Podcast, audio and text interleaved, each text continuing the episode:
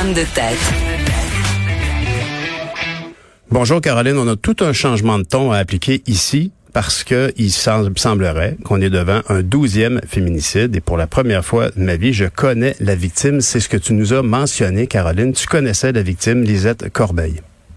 Ouais, Pierre, tout à fait. Et tu sais, on en a parlé régulièrement, toi et moi, des féminicides. On est rendu au 12e au Québec. Et les 11 précédents dont on parlait, bon, j'en parlais quand même avec émotion puis tout ça, mais en même temps, je ne les connaissais pas. Je connaissais pas leur vie, l'entourage ou quoi que ce soit. Là, vraiment, c'est un choc parce que oui, je connais Lisette Corbeil très bien parce qu'elle a travaillé à développement économique Longueuil quand j'étais mairesse. Oui. Elle était toujours à la Chambre de commerce industrie de la Rive-Sud. Et c'est quand j'ai vu son visage, son sourire, parce que il s'agit juste de voir son sourire, son visage pour comprendre que cette femme-là était un bout d'entrain. Elle était une joie de vivre, était absolument extraordinaire. 56 ans. Bien sûr, on parle de féminicide. Il y aura une enquête. Et bon, je veux pas nécessairement entrer dans les détails, mais on aurait retrouvé son corps et celui de son ex-conjoint, 49 ans, qui semblait avoir des difficultés au cours des dernières années. Mais je t'avoue que j'ai parlé à plusieurs personnes depuis hier, parce que bon, on se demande toujours si c'est la Lisette qu'on connaissait, si c'est la personne qu'on connaissait. Et là, effectivement, c'est le choc à la Chambre de commerce d'industrie de la Rive-Sud qui voit comme ça une des leurs se faire tuer. Puis même, il y a le député Xavier Barcelou de Duval aussi, du Bloc québécois, qui a réagi parce qu'elle était très, très impliquée sur la Rive-Sud, à Contrecœur, à Saint-Jean-sur-Richelieu, à Longueuil, vraiment très impliquée dans le développement économique.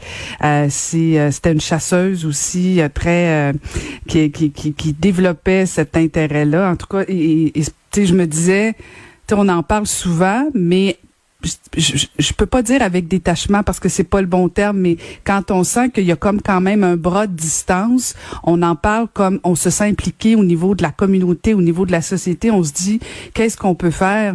Mais là, quand ça se rapproche comme ça, tu dis OK, il y a quelque chose. Et je parlais avec des gens de la Chambre de commerce, Pierre, puis ces personnes-là se demandent toutes, mon Dieu, qu'est-ce qu'on aurait pu faire, tu sais, le sentiment de culpabilité, de dire est-ce que quelque chose qu'on a échappé. Est-ce qu'il y a quelque chose qu'on aurait pu faire, qui aurait pu changer la donne? Et ça renvoie beaucoup à ce qu'on est comme société. Et vraiment, toutes mes sympathies, bien sûr, à l'entourage de Mme Corbeil, la famille. Et bien sûr, tous les gens qui travaillaient avec elle.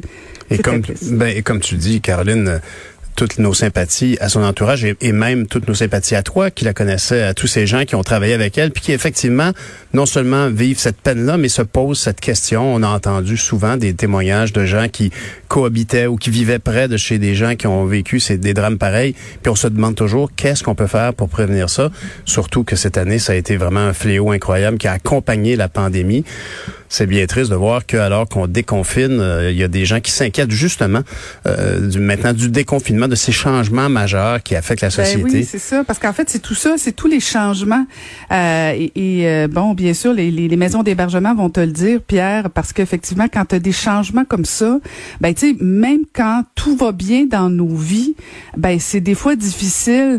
Alors imagine si déjà tu as soit des antécédents, si moindrement tu vis des déséquilibres sociaux, mentaux, psychologiques, peu importe, ben tout ça, ça bouscule. Alors, on sait pas c'est quoi les conséquences. Alors, bien sûr, tu sais, on est tous joyeux parce qu'on déconfine, on sent que ça va bien, il fait beau, puis le Canadien gagne. Et il y a encore derrière des portes fermées des gens, des femmes qui vivent des situations d'horreur. Ben c'est peut-être, écoute, peut-être un petit rappel. Tu as bien raison. Je te remercie d'en témoigner de façon si personnelle. Et d'ailleurs, c'est un matin où les sujets dont on traite te touchent personnellement, puisque l'autre sujet dont tu voulais me parler, c'est cette demande d'action collective contre des religieuses qui auraient maltraité justement des jeunes filles sourdes et muettes. C'est un sujet que tu connais très bien aussi. Ouais, mais en fait, c'est parce que souvent on parle, Pierre, on parle souvent on a parlé longtemps des prêtres, hein, on a parlé des pensionnats, puis tout ça. Là, c'est effectivement effectivement un recours contre les sœurs membres de la communauté Sœurs de la Charité et de la Providence. Non compliqué, finalement. Je ne sais pas s'il y avait des cartes d'affaires, ces sœurs-là.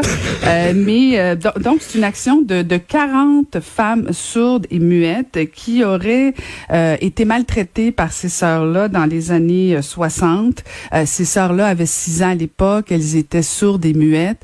Elles étaient donc dans un pensionnat et elles auraient vécu soit, bon, bien sûr, de la violence psychologique, physique, de la maltraitance aussi. Elles auraient dû aussi assister à des relations sexuelles dont les sœurs vivaient, des attouchements, tout ça.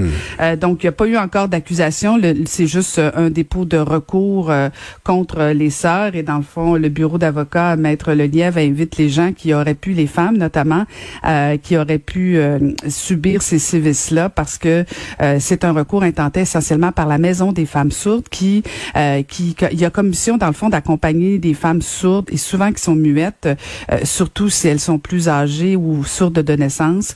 Donc, elles accompagnent ces femmes-là parce que effectivement, il peut y avoir encore des conséquences à moyen terme.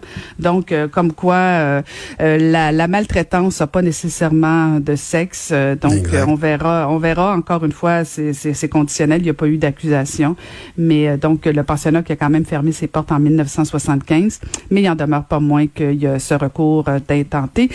Et Pierre, on va finir ça sur une note plus joyeuse un peu parce que, bon, effectivement, tu as annoncé ton successeur, mais je voulais te souhaiter bonne fête. Moi, à chaque fois que c'est la fête de quelqu'un, voici ce que j'envoie. Ah. Alors, juste pour toi, mon ami Pierre.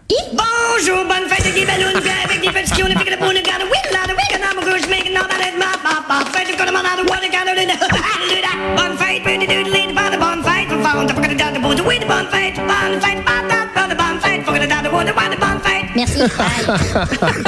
C'est François Perreux. Ah, merci à François Perreux. Merci, Caroline, t'es bien fine. Mais honnêtement, je pense que j'aime encore mieux cette chanson-là que la chanson qu'à l'époque, je sais pas s'il le faisait encore, mais à l'époque, il chantait Bonne fête au Saint-Hubert barbecue. Et ça, c'était long, t'avais hâte que ça finisse. Ben, je te remercie, Caroline, puis merci pour tous ces échanges. On continue la semaine prochaine, évidemment. Ben oui, avec plaisir. Bonne journée, Caroline. Lâche pas. Bye. À bientôt.